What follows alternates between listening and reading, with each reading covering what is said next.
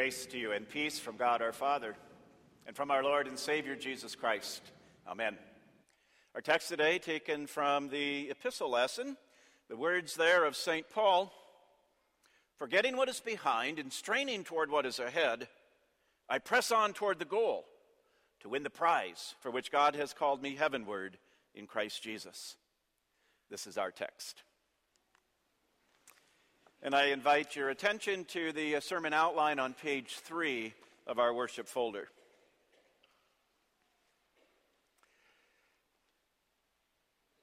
Our family moved to Frankenmuth in 1990. And that year, this congregation was uh, finishing up a major building project, over, mostly over at the school that uh, added a, a junior high wing and the church offices that we use. The name of the campaign to fund that was Building a Future.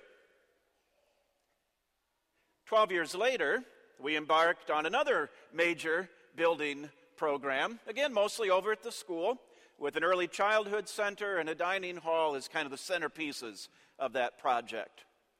And the theme for that was treasuring tomorrow together. And now here we are 12 years later again, Another major building project being considered, and the theme for that is reaching for tomorrow.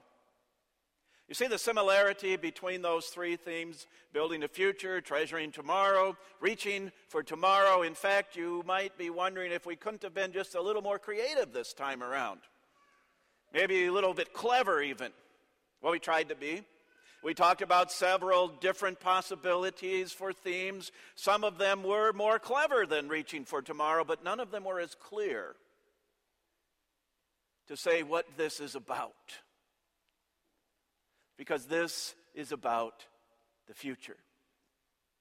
As our history has always been about the future. The history of all of Christianity has always been about the future. St. Paul looks forward to that in our text when he says, forgetting what is behind and straining toward what is ahead. Now, when Paul says that uh, he is forgetting what is behind, and, and I think thereby encourages us to take a similar attitude, he doesn't mean that we don't remember anything that happened. No, that would, that's not only impossible, that'd be a huge mistake. Because we can learn from the past, and we need to do that. St. Paul is saying, don't focus on the past. It's very difficult to walk confidently forward if you're constantly looking backward. That's what Paul is telling us. So while we learn from the past, and that's one of the blanks in your sermon outline, it's also true we don't live there. Instead, we are reaching for tomorrow. And as we do that, God invites us also to forget at least some things of the past, because that's what He has done. For instance, He has forgotten the guilt of our sin, and He invites us to do the same thing. That's the heart of the gospel. That's what Jesus was all about.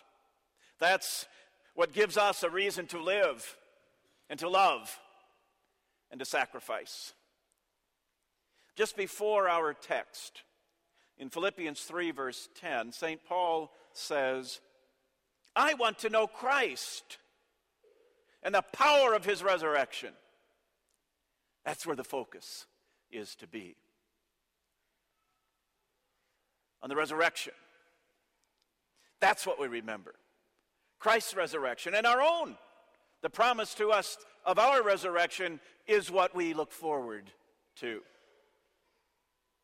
We leave behind the guilt of our past because God has forgotten it, and therefore, so can we. God wants us to forget the guilt of our sin. He also wants us to forget our pride. It's not easy to forget our guilt. It's, it's no easier at all to forget our pride. Spiritual pride, which, which can keep us from, from truly repenting of our sins and returning to God. That's pride in ourselves. We also can take pride in our accomplishments, which cause us to be self satisfied, to think that we've arrived. St. Paul knew he had not arrived. In the epistle lesson today, he says, Not that I am perfect, and per- by perfect, he didn't mean without mistake. What he meant, not that I'm a finished product, because he knew he wasn't, just as we know as individuals and as a congregation, we're not a finished product. We're still on the road, we're still reaching for tomorrow. Of course, if we're going to talk about reaching for tomorrow, I think it would be fair to ask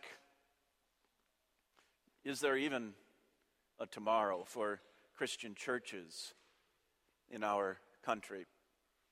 Our, uh, all of our professional staff was at a conference uh, this past week, and one of the things that I learned there was uh, very disconcerting, as a matter of fact.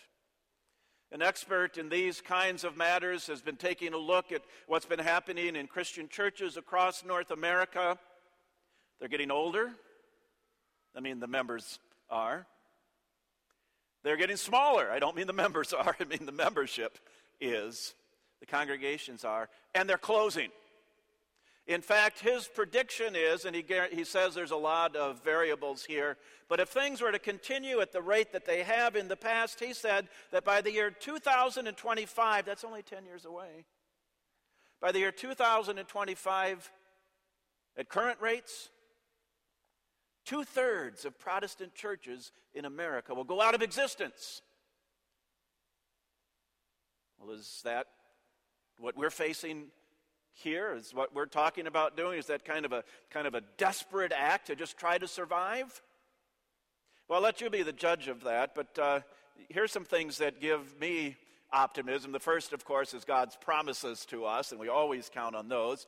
I also want to share with you a few statistics we don't want to do that too often. You don't want to overdo that by any means for a lot of reasons. But these, I think, these statistics uh, provide some great information. So we looked back, went back to that year 1990 when we finished that Building a Future project, the year that, that our family arrived in town, and, and asked the question how many people, how many adults have come to St. Lawrence from the outside? So we're not talking about our school kids who grow up and get confirmed in the eighth grade. We're talking about people who come to us from outside our congregation. How many of those are there? So we, we looked at 24 years from 1990 to 2013. I'm going to put some numbers on the screen. They go kind of quick, so I'll tell you what the, what the drill is. Uh, there'll be four numbers that are on the screen. One of them is the correct answer to how many total adults have been added to St. Lawrence since 1990. I want you to try to, to guess one of the, the four answers, and pretty soon they'll start to disappear, and the correct answer will be left. Okay, so the possible answers are 437, or maybe 743, or 1743, or 341. It's one of those four. Well, it's not 743 or 341.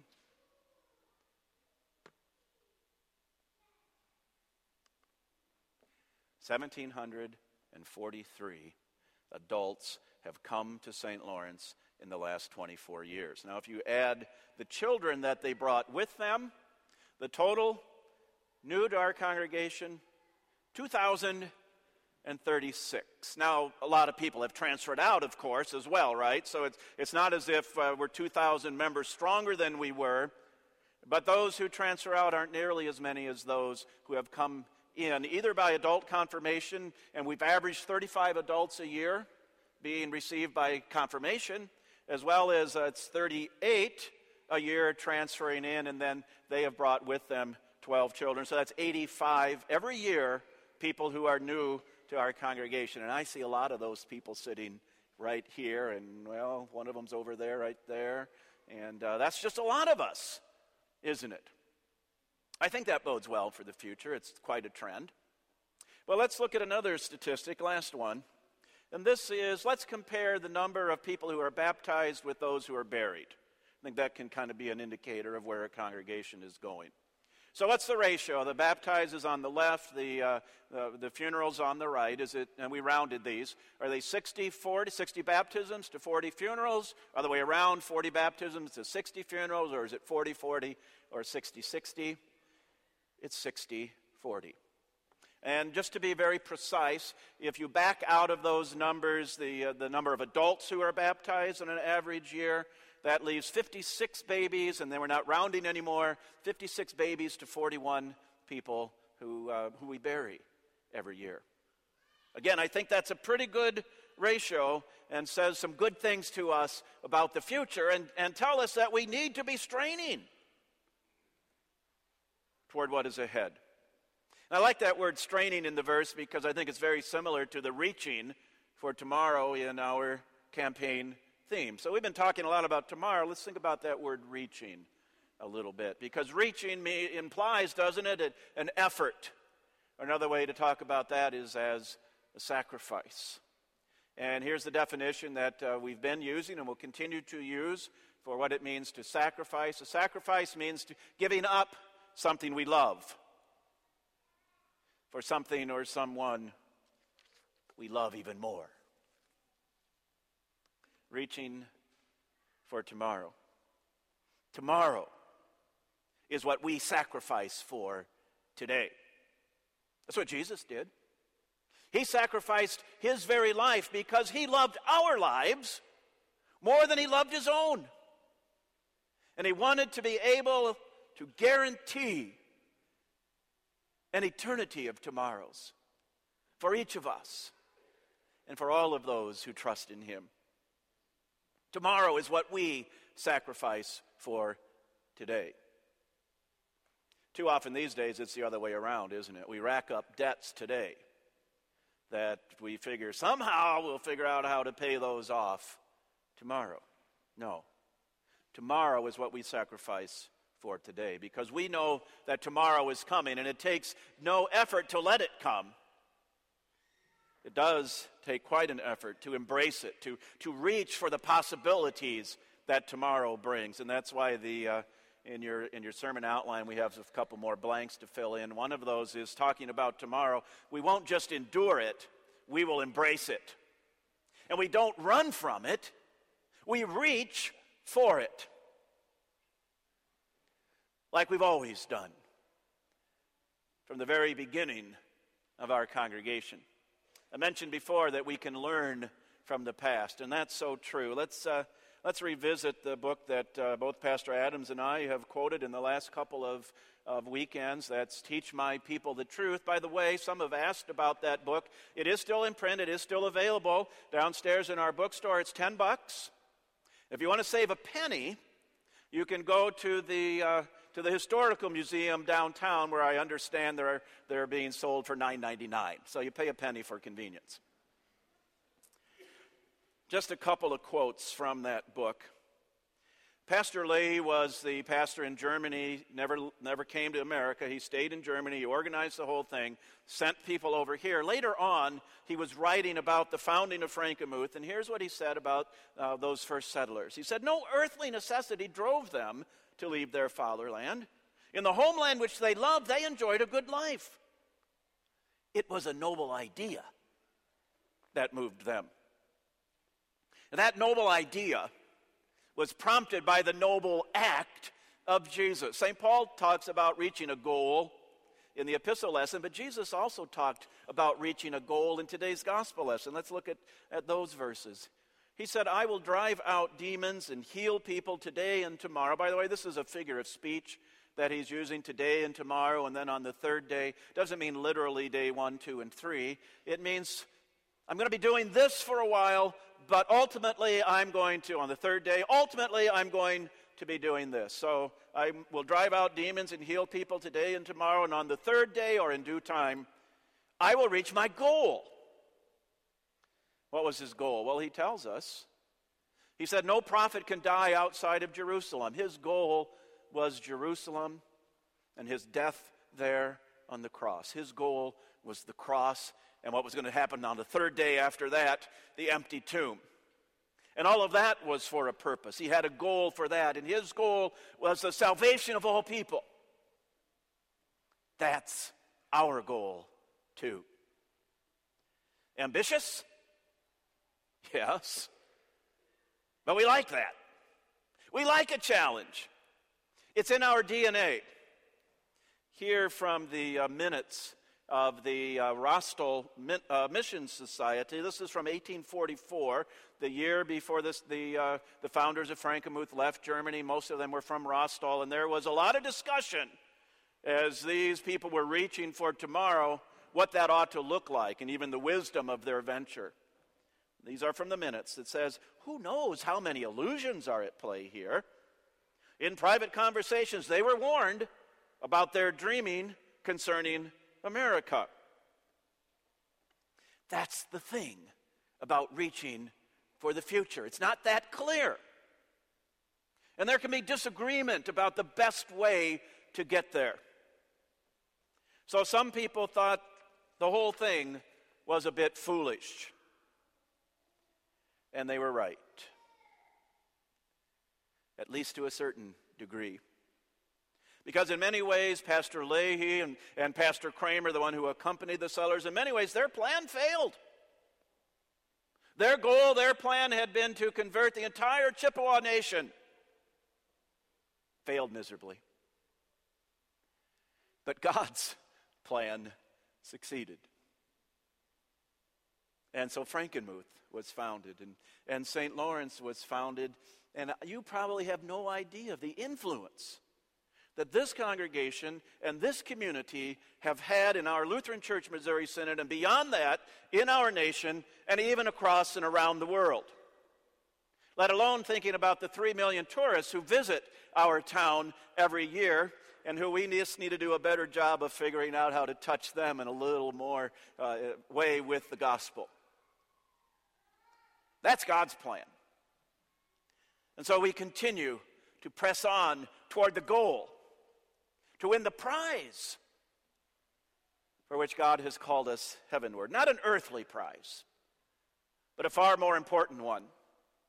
And not just our place in heaven, that's guaranteed, that's ours already, but a far more satisfying one. We sang about that in the sermon hymn, verse 3 of that hymn. You may have noticed that was written 20 years ago for our congregation's 150th anniversary. It's still true today. We are Christ's own nation, a people he has won but for our congregation, his work is not yet done. Into the world, he sends us to those still lost in sin, and in his grace commends us for each soul claimed for him. Each soul claimed for him. That's the prize. That's what prompts us to keep going, to keep working, to keep reaching for tomorrow. Amen.